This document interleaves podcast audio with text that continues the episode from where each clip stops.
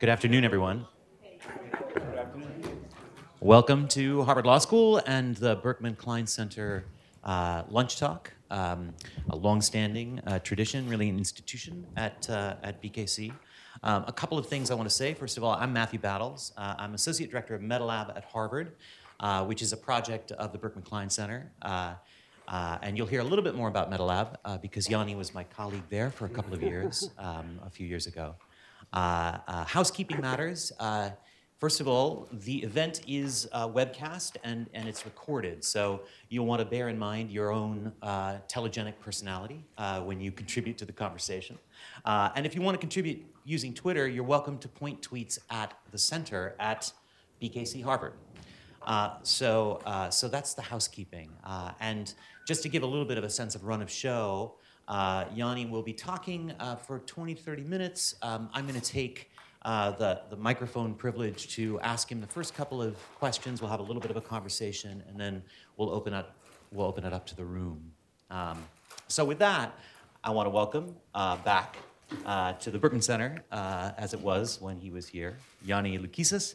Um, Yanni is on the faculty of the School of Literature, uh, Media, and Communication. I think I got the order of those right. Uh, at Georgia so Tech. Important.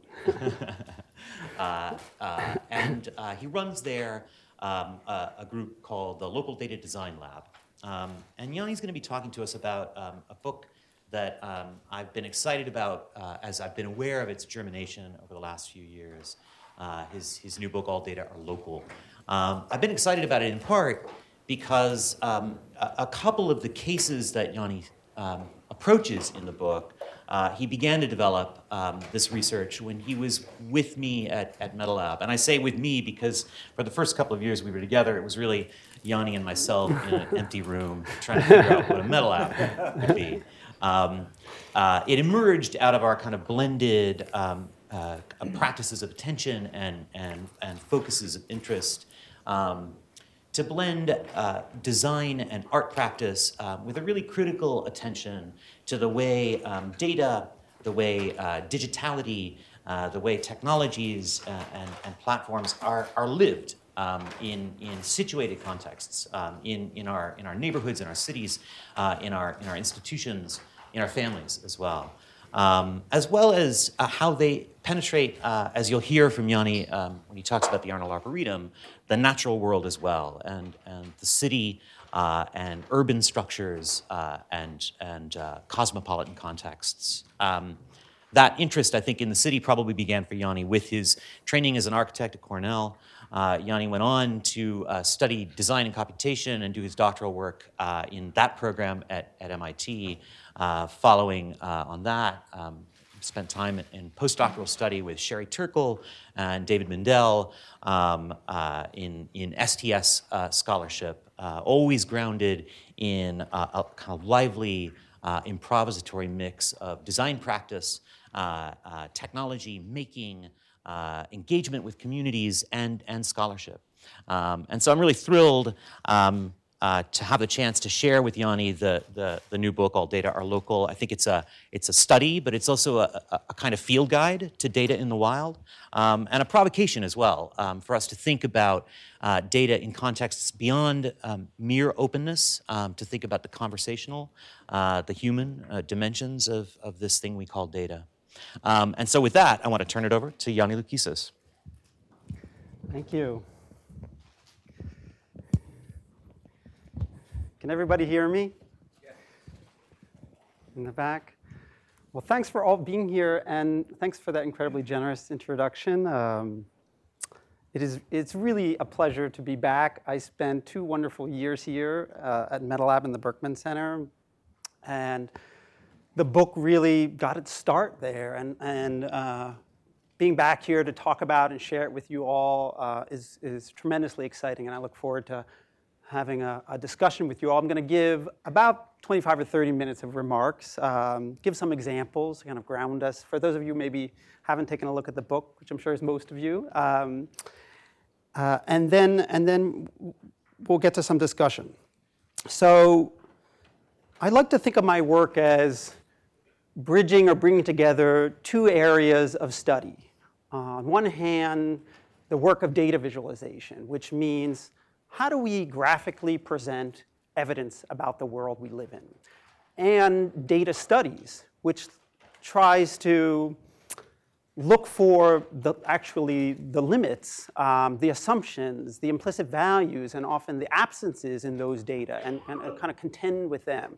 And so when we bring those two together, I think there's uh, all kinds of potential to rethink how we do visualization um, to make it um, more effective and more just. My focus is really on public data, so data that's kind of out there and accessible in the world. But I think we could be uh, it's not enough for data to just be open. And, and I'll explain um, in, in the following examples what I mean by that. Uh, I'm really interested in, in how we can look at public data in new ways. Uh, this is a book that, whoops, jumping ahead a little. Uh, this is a book that I began writing. So when I was at MetaLab um, between 2012 and 2014, uh, now looking back on that era, particularly in terms of data, it seems like another time, you know. Uh, data, big data, specifically, we're on the verge of transforming how we do science, how we do government, how we do design. Uh, and, and a lot has changed, and that perspective seems a bit, a bit quaint now, right? Um, a lot has changed for me personally as well. You know, I, uh, I, I, I left MetaLab, I moved to Georgia. I had two kids. Uh, I, would like to say that probably shaped the book as much as anything else. Uh, but societally, data and algorithms have kind of taken center stage, right? And I'm sure you've all seen headlines like this. These are actually from quite a while ago, um, but they just kind of keep coming. Uh, we, I think societally, we've, we've embraced the fact that data uh, contain biases, unanticipated impacts, uh, even there's even blatant misuse around data right? Uh, and, and data can be racist, data can be sexist, uh, or it can be simply fake, right? And the examples run the kind of gamut from p hacking to election hacking.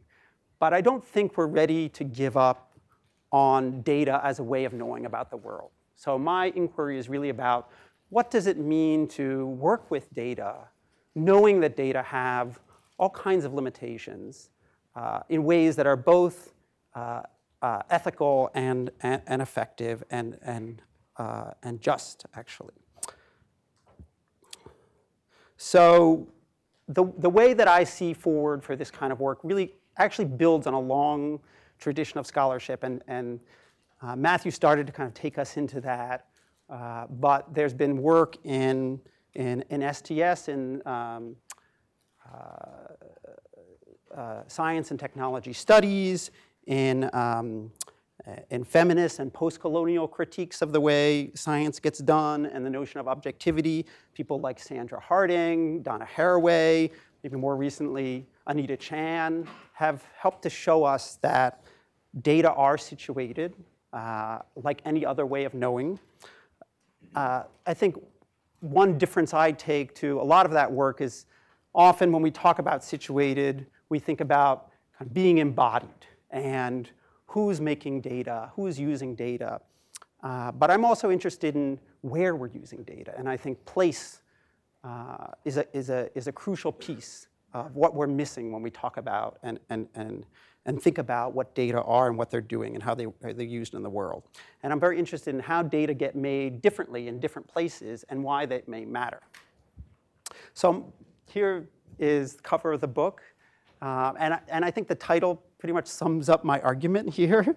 Um, all data are local. Now, what I mean by that is nothing more than that data are made by people, often with their dutiful machines, in a time, in a place, using the tools at hand within existing organizations, um, and, and crucially, often for audiences that are conditioned or disciplined to receive them, right? So data are not just facts, they're cultural artifacts, right? Uh, and when I say, when I use the word local, um, I mean that in the relative sense, right? So local can be local to a neighborhood, it can be local to a network, it can be local to a city, um, to a region, to a country. Um, local can be um, um local to the Earth. If we're, so local is just uh, a way of suggesting that there's actually something beyond that domain. And I think with each data set, um, we have to kind of redraw that boundary and figure out um, what are the conditions and the context in which we have to understand that data and what they're doing. And so in a way, local is defined by difference. It's difference from other localities, right?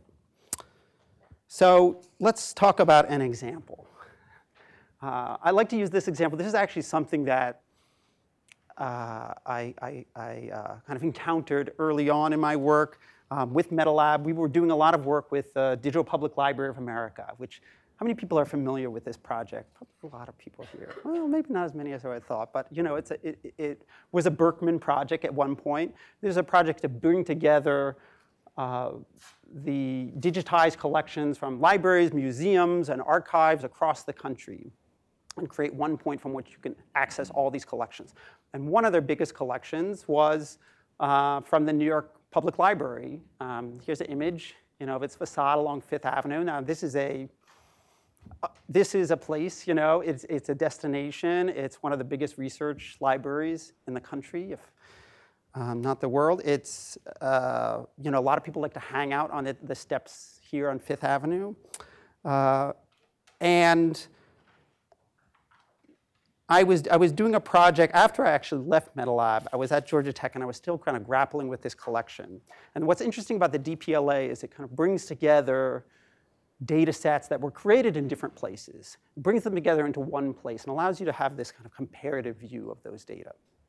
And uh, we were digging into the collections of the New York Public Library, which has, uh, you know, books, but also um, newspapers, maps, photos. I think they even have Winnie the Pooh um, in their collection and have data that describe these objects.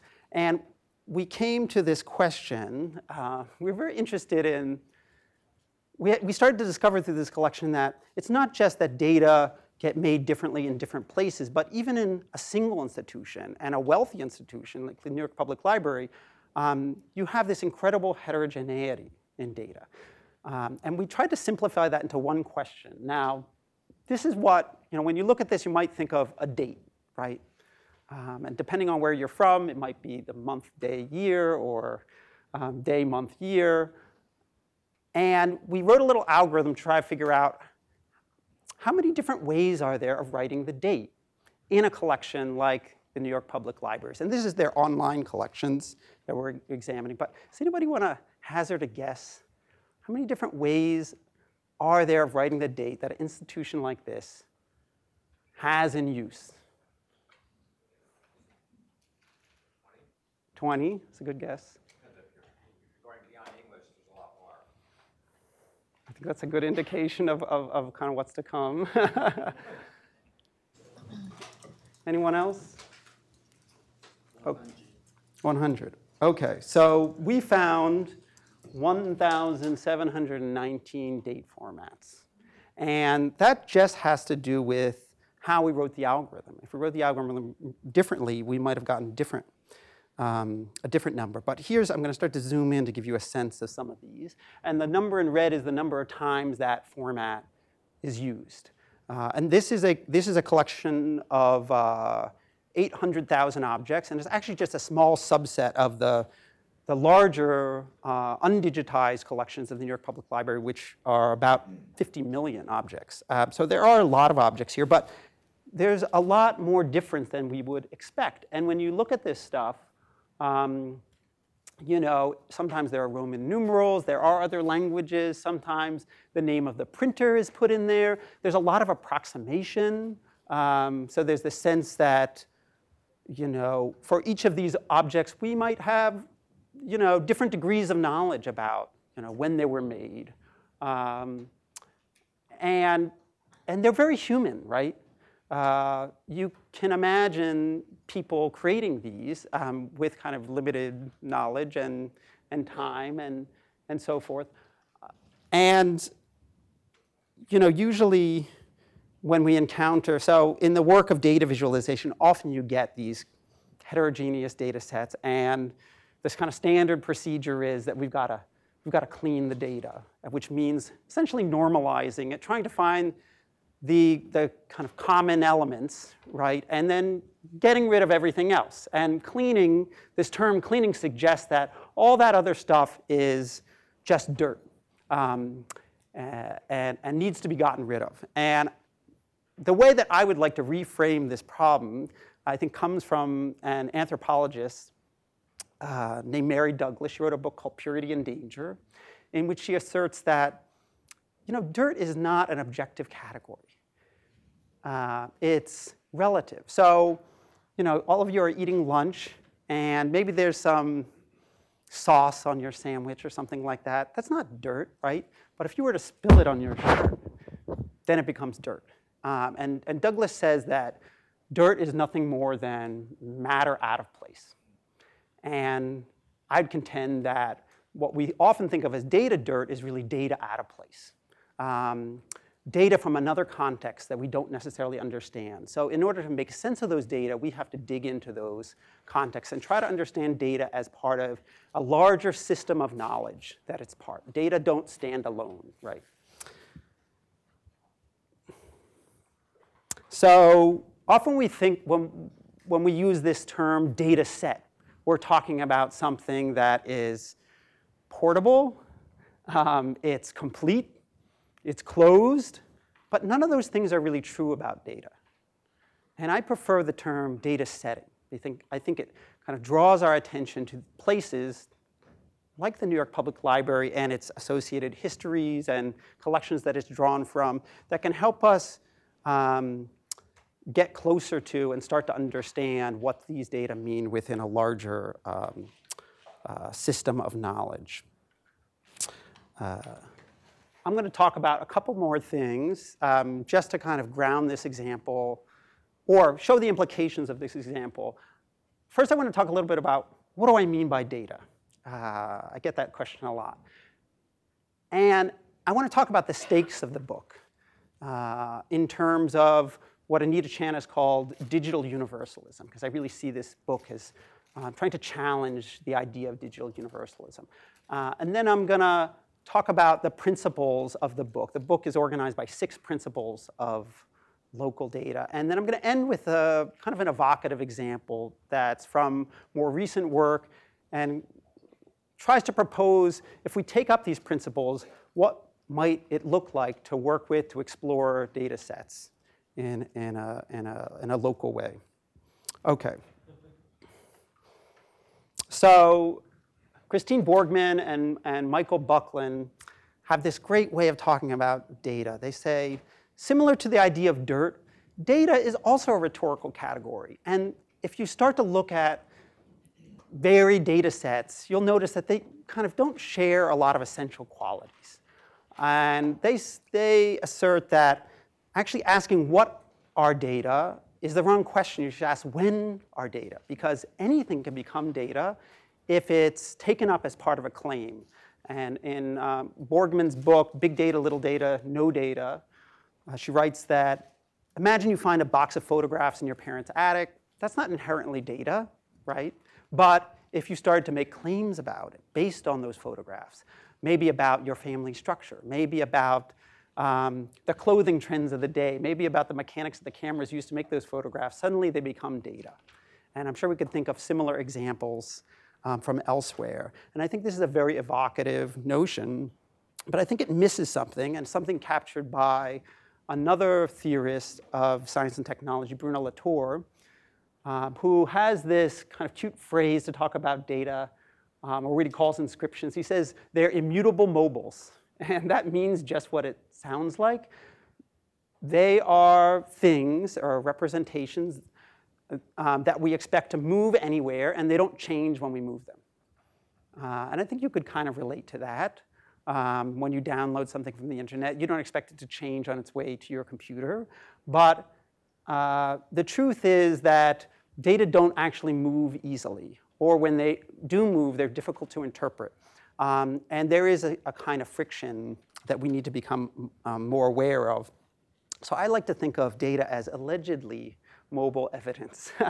it's evidence that we think should move uh, without changing, um, and we expect to, but there are all kinds of problems we run into, and, and my work is really to try to kind of address and contend with those, with those issues.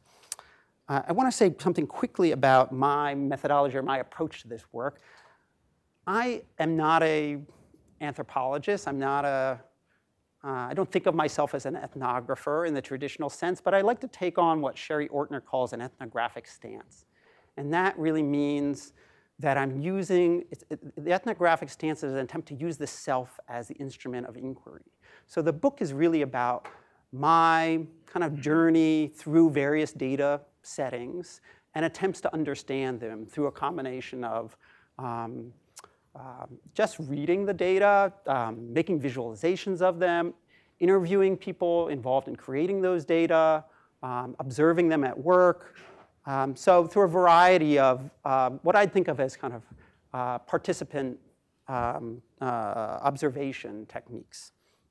and I, I sincerely believe that we don't all need to become ethnographers to have this kind of more culturally grounded understanding of data. It, it, but it requires curiosity and an openness to connecting with people around, around data.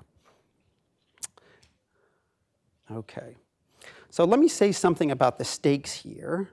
Um, I mentioned this term digital universalism. Now, the idea of digital universalism, as Chan outlines it, is that um, it's an expectation by digital systems that we're all just users.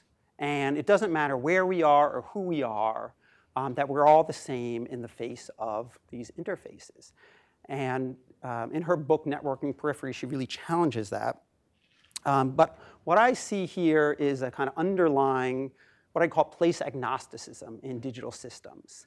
Um, and this can be found in the work of a lot of theorists, um, going back to Marshall McLuhan, who talked about uh, electronic media collapsing space and time, to people like Nic- Nicholas Negroponte, who famously wrote, uh, being digital means less and less dependence upon being in a specific place at a specific time. He suggested that place itself was going to be transferable. And I think these are inherently problematic statements um, that we, we need to challenge. I'm going to read you actually a little from the book to give you a bit of a sense of the, the tone of the book and uh, explain w- what I think of as the stakes.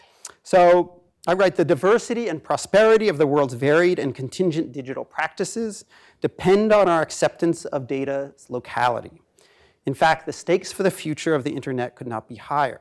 If left unchallenged, digital universalism could become a new kind of colonialism in which practitioners at the periphery are made to conform to the expectations of a dominant technological culture learning to look at the local conditions of data can be a form of resistance to the ideology of digital universalism and the threat of erasure that it poses to myriad data cultures.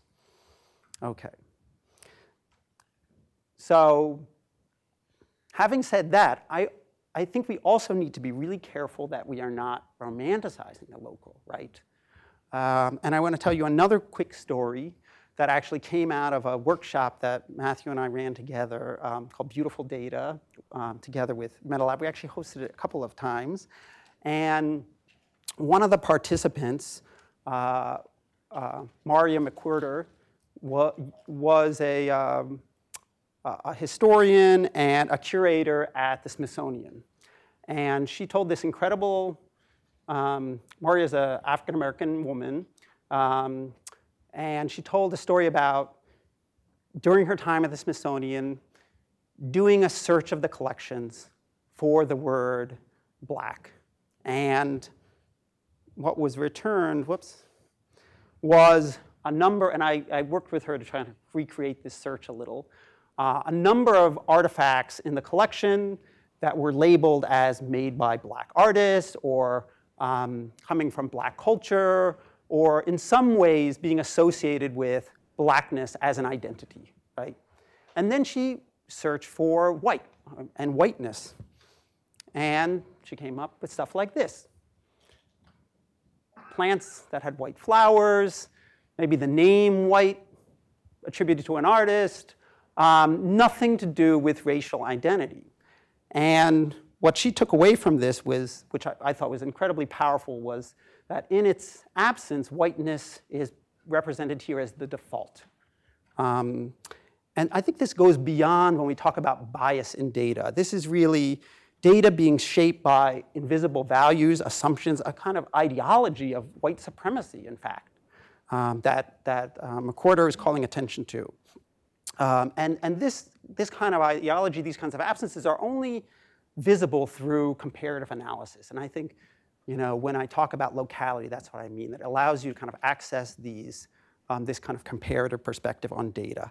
Um, Clifford Geertz, who wrote a lot about local knowledge, like to say that we can't understand the local in relationship to some imagined universal, but really in relation, only in relationship to some other locality. Um, okay, so these are the six principles. I'm not going to go into them in depth. I hope you know they will pique your curiosity, and these examples will kind of invite you to check out the book. Um, I'll just mention briefly. So, of course, the first principle I've already talked about. Um, the second principle, data have complex attachments to place, um, came out of work that I started with Matthew at the Arnold Arboretum.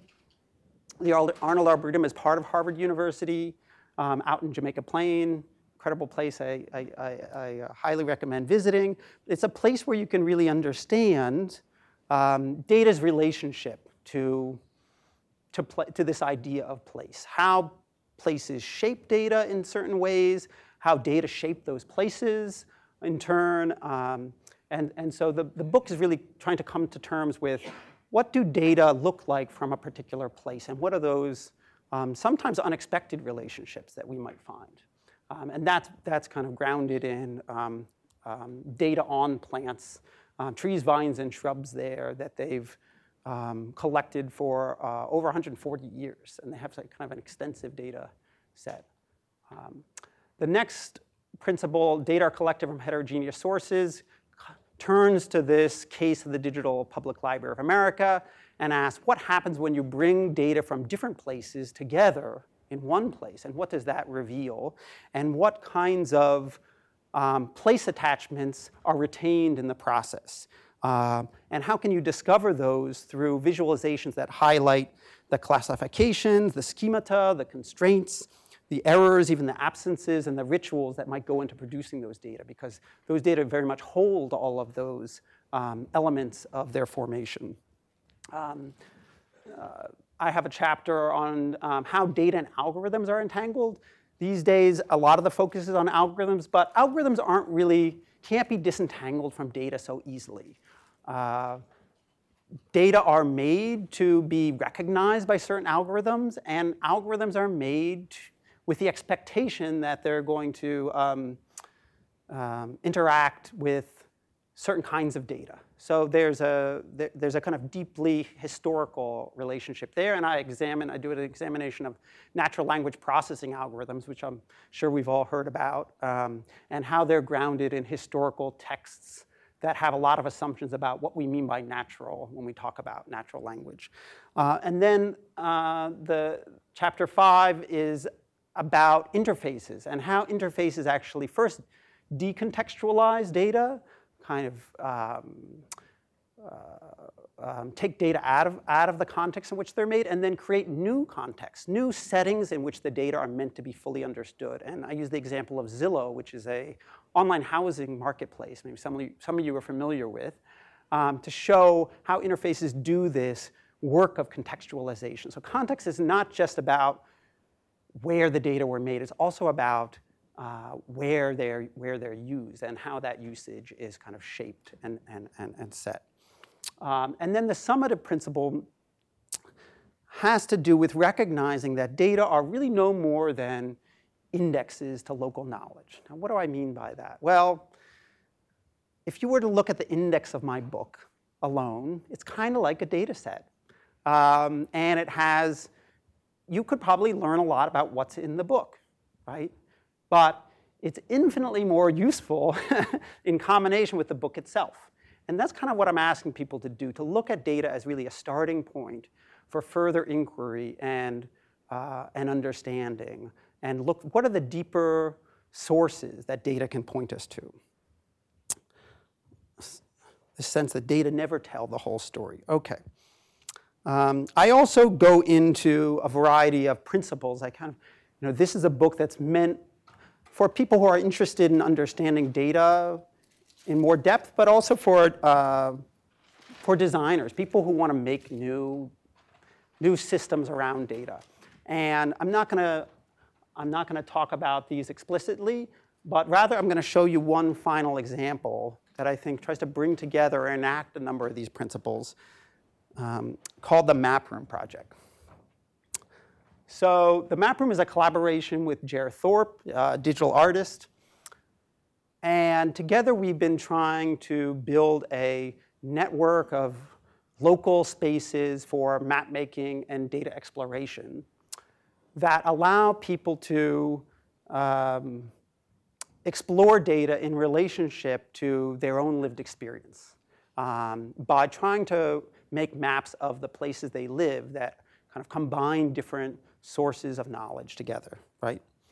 Uh, it's a project that doesn't assume that data speak for themselves, but rather that um, data are understood in the context of, of other kinds of knowledge, right? And we want to understand what, what context means in different places and, and different situations. And these are spaces really for um, collaborative data exploration, so they're inherently social spaces and, and, and creative exploration. So we, we want to actively engage people kind of in interpreting and um, uh, thinking about what and, and, and sometimes challenging um, what data seem to be saying about the places they live. Here's an image of, uh, this is a project that we've used with students, with different kinds of um, uh, um, neighborhood groups, with planners. Um, um, we're talking about um, doing, doing some map rooms in libraries. Here you can see some students um, using the map room. It's, it's quite a simple technology. There's an overhead projector which guides students um, in drawing maps by hand. And the projection is students or participants uh, select a, uh, an area that they want to map, and, uh, and then they, and, and the encouragement is that people are actually mapping places where they live or that they know in an intimate way.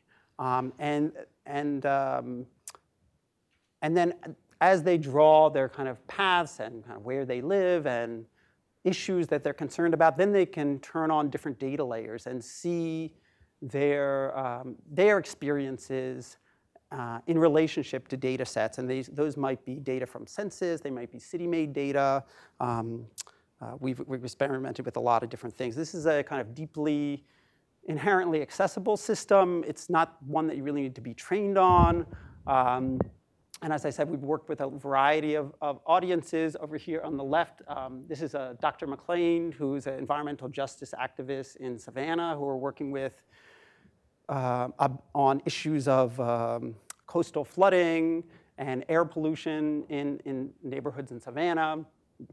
And, um, and then on the right, you can see a, uh, a young kid at a, um, a, a pop-up version we did in the Atlanta Planning Office.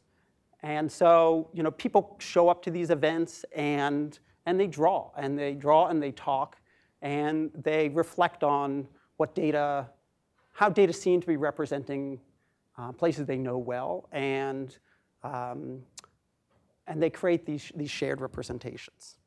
Um, so one version of the map room is in my lab at Georgia Tech. It's for making pretty big maps. These are, so these are paper maps. Um, this one's 16 feet long. Um, and I won't go into kind of detail in the apparatus how it works, but there's an overhead projector. It's on a rail that moves. Um, you can see these are hand-drawn maps. Um, you can, because it's paper, you can also incorporate all kinds of media, photographs, other kinds of images. Here's a technical diagram of how this version works. Um, and we hope that this is a, a new kind of uh, technology that help, helps people to examine data in new ways and, um, and, and challenge those data when thinking about what, what those data might be leaving out uh, uh, and they know about, about the places they live. We have a more mobile version that we've used extensively. Um, this was in New Orleans here's the kind of maps that people make. Um, you can see that, um, you know, people are leaving the traces of their, of their hands. Everybody has their own way of drawing. You kind of can't make a mistake. And then we can overlay different kinds of data layers. Here we were doing a lot of ex experimenting with data on gentrification, um, changes in um, median income, and, in um, percentage of college educated residents, um, and, and, and, race and percentage of white occupancy in different neighborhoods around New Orleans.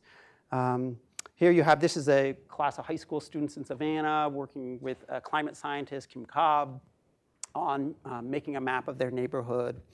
So I'm gonna kind of leave it there. Whoops. Uh, I think you know, the takeaway really is you know, thinking locally can be a, a way of thinking critically about data. And we want to explore, continue to explore through vehicles like the map room, kind of what does that mean, and what do these local contexts, um, how do they kind of shape uh, the production and use of data in different ways. Uh, I've had a lot of students collaborate with me on, on these projects, on the book, and on, um, on the map room, and I just want to acknowledge them. And I want to leave you with, with one thought. Um, so while I was writing this book, I would think a lot about who's going to read this. And my, often my students would come to mind as the first audience. But as I said, I also had a couple of kids while I was writing this book, and it kind of weighed on me, you know, if my kids read this book someday, what do I want them to take away from it? And I think it's this. Uh, and, and, and it's a message that I think should appeal to a broader audience. Uh, as you seek to explore the world, data can be a wonderful starting point. They can be a bridge to get closer to the people and places beyond data. But let's not take the availability of data, the easy access to data, as permission to remain at a distance from those people and those places. Thank you. And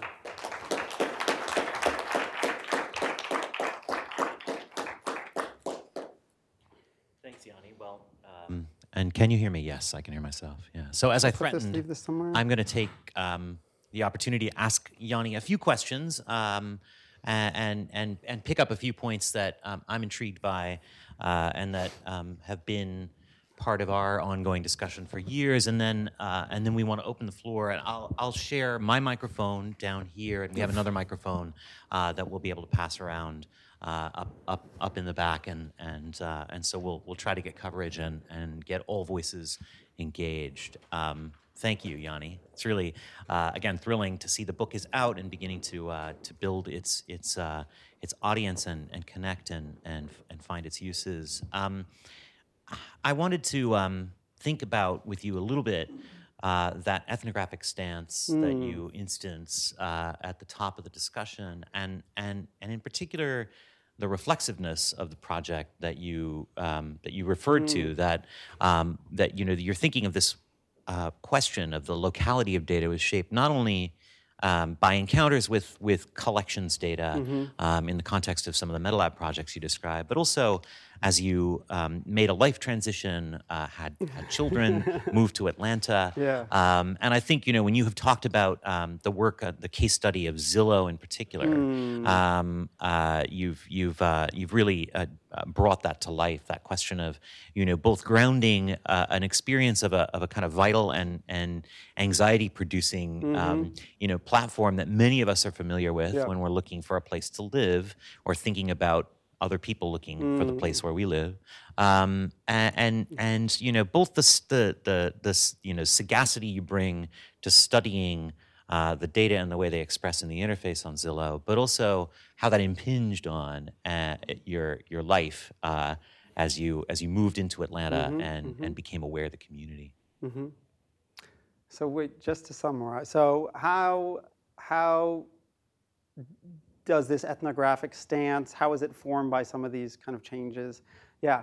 Um, so certainly, I, I, I, wrote this book in the first person. You know, it's interesting because some early reader responses, you know, the book, the publisher sends out the book for review, and they said, you know, this book would sound like a lot more authoritative if you didn't write it in the first person. I said, well, that's kind of the whole point of the book. Yeah. um, is that I didn't want to take this authoritative stance and, and rather say what my experience was with these data sets and understand that others may have very different experiences. And um, I brought kind of certain tools to the encounters, and, and, and others uh, bring their own tools. Um, and certainly, you know, being at MetaLab and being at Harvard gave me access to incredible data sets, or data settings, I should say, um, um that really kind of helped to spark the inquiry. Um, I happen to live very close to the Arnold Arboretum, and I, you know, in, I tried to take my kind of proximity to um, to these settings as um, a reason to kind of to kind of understand them and my relationship with them. And, and uh, I didn't want to study settings that were kind of very remote from me. I think the whole point was not to try to use data as this place to, as this way to know about something um, at a distance. Um, um, in another um, kind of a place that I had, had no other experiences.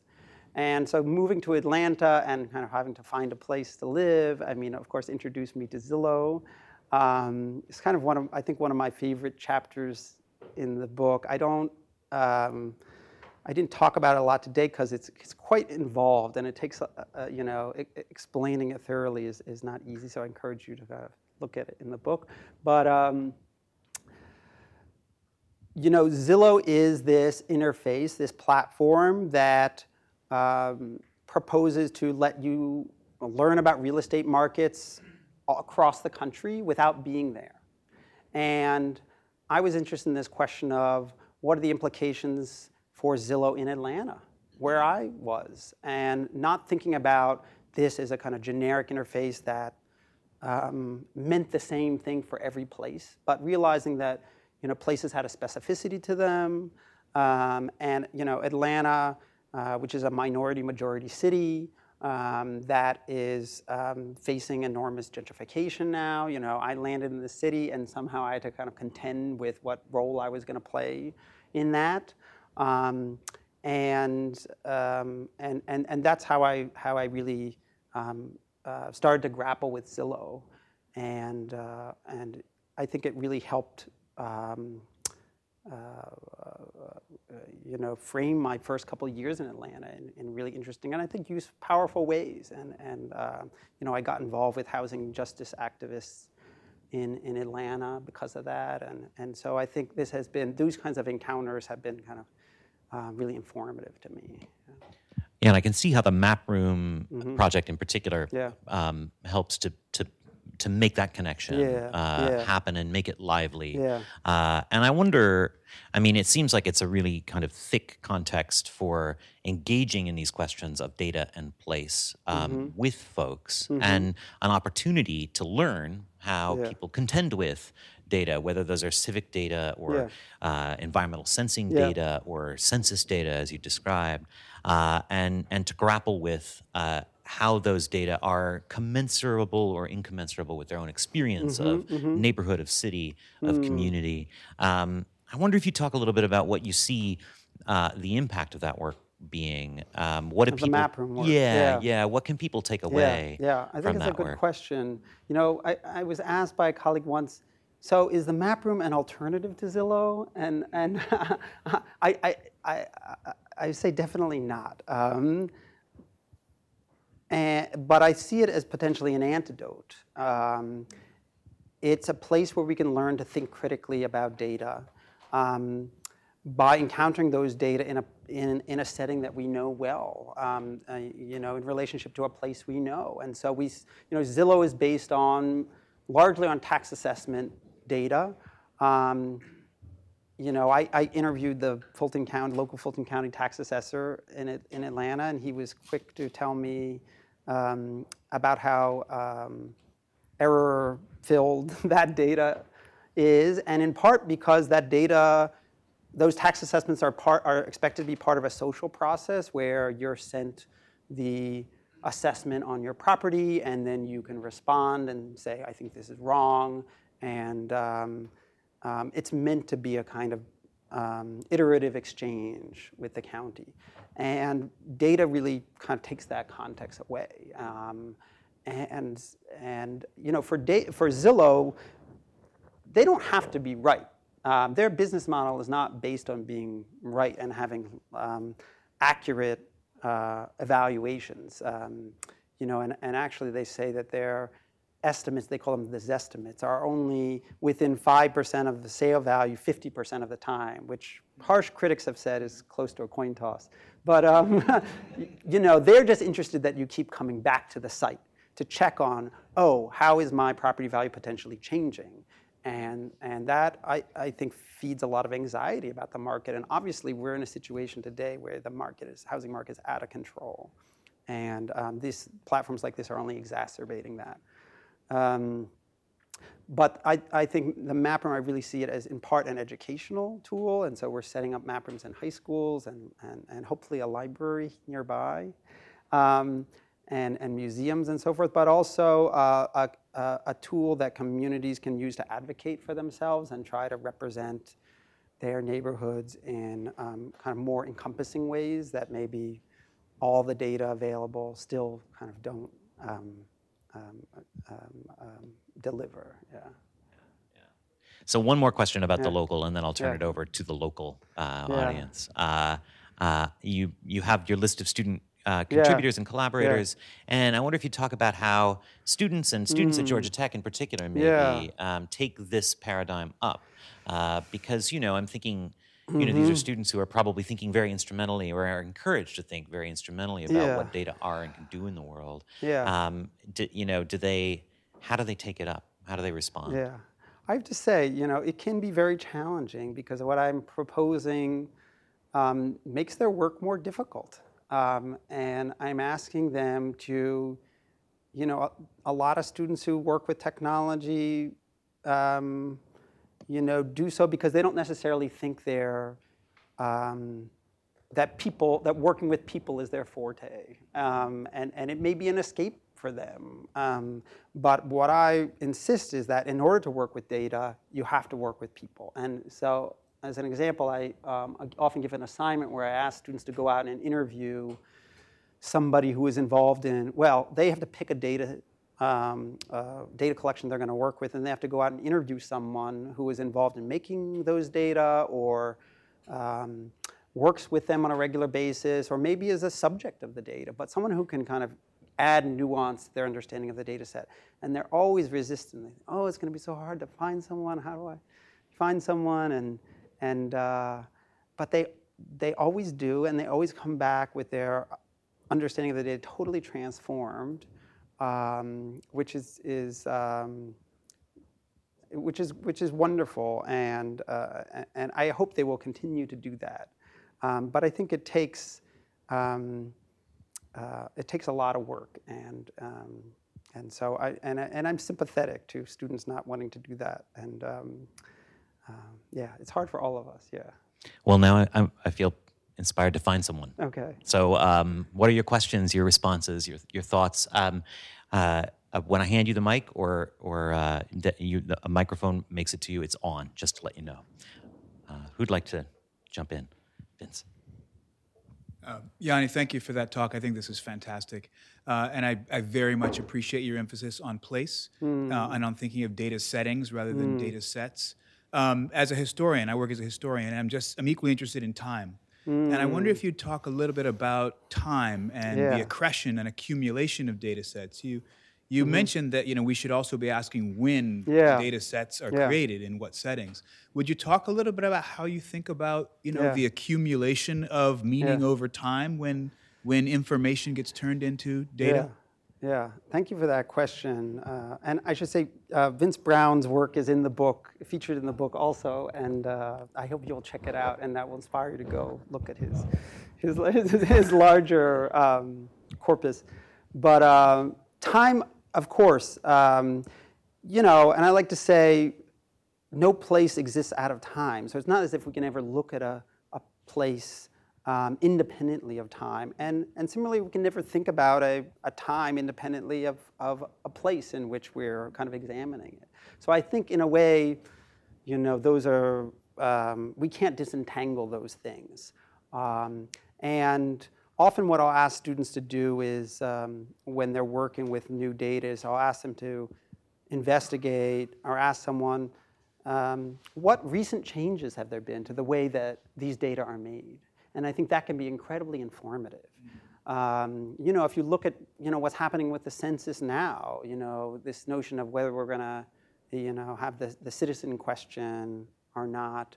Um, data are we you know data are always changing. We're always rethinking how we make data, and I think that systems that assume that um, we are going to um, kind of have this kind of fixed, or we're just going to find like the best format um, as if it's kind of independent of everything else that might be going on, is really wrong. I think you know there's a great book called uh, uh, um, "Sorting Things Out" by Bowker and Star, and they write about data as kind of um, uh, that that that data are lively, they're kind of transforming all the time, and we really have to have this kind of facile and light approach to thinking about data. Um, and, and furthermore, you know, data are always historical. Um, we don't like necessarily think about data as historical artifacts, but all data were made in the past.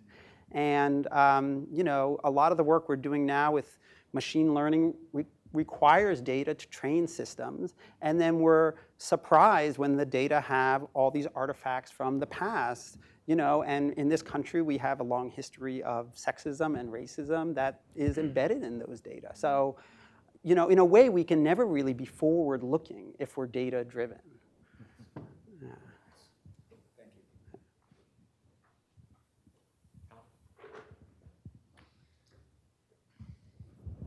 So my, my question is very practical. You know, yeah. being uh, having been you know recently user of Zillow, you know these platforms exist and they, you know, we use it. Yeah. And, and so, how can we then design them in a better way or make something different available yeah. because we, we cannot avoid people using that. They yeah. will and yeah. will more and more need those kind of tools you know, to, to find a house, to yeah. bring our kids in a certain school. So what what's next? You know, yeah, how yeah. can we bring this approach into the design process and redesign platforms and tools in a way that really change the behavior of people? Yeah, that's such an important question. Uh, I think the short answer is uh, I can't. I, I don't know. Um, I don't necessarily see it as my job to completely redefine the way we de design interfaces, but rather I want to present challenges and new models of working with data. Um, you know, this isn't something that I'm going to do on my own. It really relies on people taking risks and experimenting with new ways of relating to data. And in, you know, instead of having a platform like Zillow, which um, is um, explicitly non-local, um, and tries to give us this kind of this view from a distance. Um, I think we can we can start experimenting with um, with models that have that are meant to just deal with a low, maybe even just one city. And what would that look like? How would how would a Cambridge-based um, kind of housing uh, application look? Um, but also, I think it, it's a kind of cultural shift, or, you know, that I'm trying to, I want to kind of be part of. That it may be that platforms like Zillow don't go away, but people approach them with more skepticism and more criticality, um, you know, so that they understand that they see a data point and they don't expect that to be a fact and they actively look for ways to kind of get closer, get you know on the ground, understand you know uh, you know who's who's living in these neighborhoods where I'm looking at houses. How are they going to be affected by my move? I think a lot of people don't realize if they enter a bidding war and they pay a lot more than the asking price for a house, they actually raise the taxes of their neighbors. And if your neighbors are fixed or low income, um, that may mean they're displaced. And I think, uh, you know, so I think getting closer means kind of understanding things like that and understanding the implications of your work with data and that a platform like Zillow affects not just users, but also non-users. Yeah. A couple of questions over here. Anastasia? Thank you so much. Um, I'm wondering, um, so, so yeah, so y- I think Yeah. you you started talking about uh, essentially my question. Um, uh, even when data are created historically, or um, these platforms are kind of like uh, create their own uh, data sets without any understanding of, of place or um, time, um, they do end up affecting very like local issues. Um, I'm specifically thinking about uh, Google Maps examples uh, when real uh, real estate developers would uh, decide on their own four letter acronym for a neighborhood and entirely change like the um, um, the look of it and um, anyway. So I was just wondering if you do any any uh, work on that side of things. Uh, take data sets that are essentially fabricated by uh, those in power or the people behind the platform, and then um, and then examine the uh, effects of on on the local populations and Um, so that's a good question. So I think there's lots of, uh, you know, if we take a kind of media frame for thinking of data and we say that we can study how data are produced, we can do a kind of critical reading of data, and we can do a study of how uh, those data are used. Maybe you know, we, in, folks in media studies might call that like reception studies. Um, my my book focuses on the first two primarily, trying to understand why do data look a certain way, and how do they register um, the the ways of knowing, the values, the assumptions of the, of the places and the systems in which they're made. And if we, how, how does kind of reading those data closely help to kind of reveal some of that? And, and um,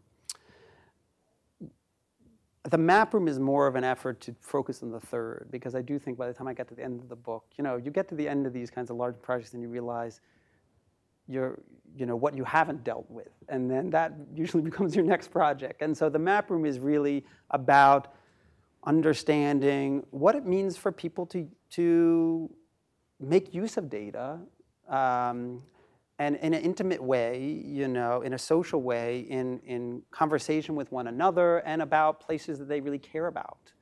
And I'm just really getting started on that work uh, to see you know, how do people put data into context?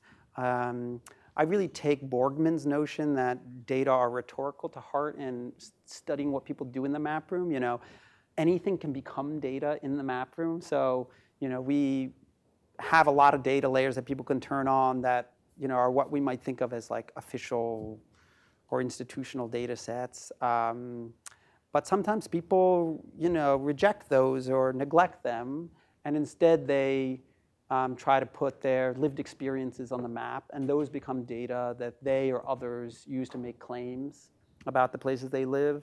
Um, uh, so I think you know you point to a really important issue and one that I'm, you know, really just get, getting started with examining, and I think it's it's, it's incredibly de- difficult and I, and hard to say in a and I think you know it's hard to say in a generalized way how people use data. And I, I'm, ex- I'm expecting that's going to differ from one place to another. And, and, and I'm looking for um, what those differences are kind of attributed to. Yeah.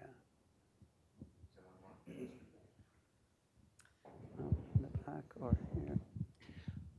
Uh, my question is sort of related to that. Uh, the city of St. Louis has had a big population exodus in the last half century. Uh, so abandoned properties are a large issue for them. And the city produced a, a bunch of open data about what they thought was an abandoned property. And the civic data group in the area produced a different Yeah. data set. And the city's definition of what was an abandoned property was roughly uh, who hadn't paid taxes on a property in X years. Yeah. And the civic data groups was roughly what buildings don't have roofs, uh, because that's Yeah. uh, what most people think of, I think, on the ground. Um, so they kind of engaged in this negotiation process for how to actually classify things. I'm wondering if you have any other stories that you think illuminate interesting aspects of that negotiation process when there's Yeah. uh, kind of a imposed yeah. meaning for data that doesn't match experience. Yeah, that's that's such an interesting example, and I think it points to again, um, you know, to the frame through which these different groups are seeing those properties. You know, if you're if you're standing in front of the property, what do you see? Um, if you're looking at you know, tax records, what do you see? And, and the data are shaped by those, those perspectives, those standpoints. Um, you know, I think one thing that came out, uh, and this is a little different from the example you gave, but uh, uh, uh, one of the contexts we've been using the map room is in Savannah, I mentioned. And um, we did a um, mapping exercise with residents in a neighborhood called Hudson Hill. And, you know, the, the map room, one of the partners in the Savannah project is this uh, climate scientist, Kim Cobb, and her team of which includes data scientists and some um, um, local city officials who are trying to build a new network of um, high resolution sea level sensors that are going to help us understand how flooding happens uh, uh, in, in heterogeneous ways across that, that region. And so, you know, we brought that data, you know, we had that data layer, we asked them to make this map, and, you know, their response was, you know, yes, we know that sea level rise is a problem, but we actually have more pressing, what we think of as more pressing problems that we want data on. And they were particularly uh, interested in um, this. This one resident said that um, she'll come out into her front yard some days and there'll be white particulate matter all over her car, and that she thought that was coming from a, uh, a paper mill nearby. And so I said, you know, draw that. How would you draw that on the map? And then that led to a discussion about kind of strange smells that people encountered in this neighborhood. And, um, and all this led to now this, the sensor project actually adding um, um, air quality sensors you know, to, to that system. So I think, you know, the map room kind of opened up this conversation. It, that, I think what was great about that use of the map room is it wasn't narrowly limited to like these data and, and, and interpreting these particular data and, and, and the, the place and relationship to them, but rather kind of cast open this, this kind of web of possible sources and evidence that could help us understand and think about like what's really important for this neighborhood and, and led to other data collection practices. So I think that makes me hopeful for the map room as a, as a much more open um, and, and grounded way of intera- interacting with data.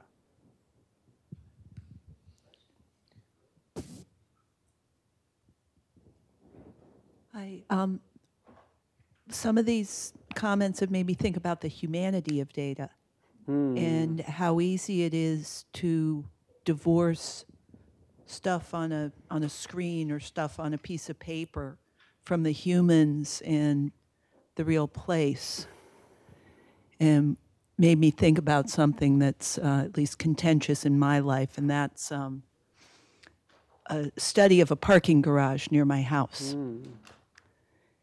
and what they said was, well, first of all, even though the real people who use it say it's full, they said, no, no, no, not at all, tons of room. And not only that, they actually made up parking lots in the area, claimed they were real, and said, and besides, they could go to these places that don't exist. Um, and not only that, we can simply manage it. Yeah. We can just tell people they can't go there. And then there will be room. Yeah. And it's these people sitting there, you know, just massaging numbers. Yeah. And the other thing that someone else brought up about it was, well, did anyone go and see who actually uses the garage now? Hmm. Well, you look, and right now it's a bunch of beat up cars. And we're planning to put like beamers and stuff like that hmm. in there. Yeah. So I, I it, it really made me think about the the real dangers of forgetting the humanity of the things that you're looking at. Yeah, yeah. I think that's so important that, you know, we think of data as either something that just exists out there in the world as, I mean, it comes from, you know, the Latin root, it means given, you know, the givens in, in the world. Um, but data are made by people and um, or, or the machines that they program to, to collect those data. And they make certain decisions about how they want to um, you know what counts as data and what doesn't and what the shape of those data are. And uh, another exercise i give my students often is to go out and collect their own data. And it's incredibly frustrating for them because they, they realize all these decisions they have to make about, oh, well, you know, what's going to be in the data set, what's not going to be, you know, a lot of students want to take, you know, make a, you know, use photography as part of their data making process, and then they have to, you know, well, how far away from the subject am I going to be, and what angle am I going to be at, and all these things, and I think they come away with this much this sense of the humanness of data, as you say, um, and and it, and it, it's an important lesson. Yeah. So thanks for that. Thank you all for those questions, and and Yanni, thank you so much for being here with us and and talking about your book and your practice, and and uh, I want to remind everyone that the book is available for sale. Uh, I couldn't recommend it highly enough. Take it, use it, um, share it. Thank you, Yanni. Let me know what you think. Yeah. Thanks.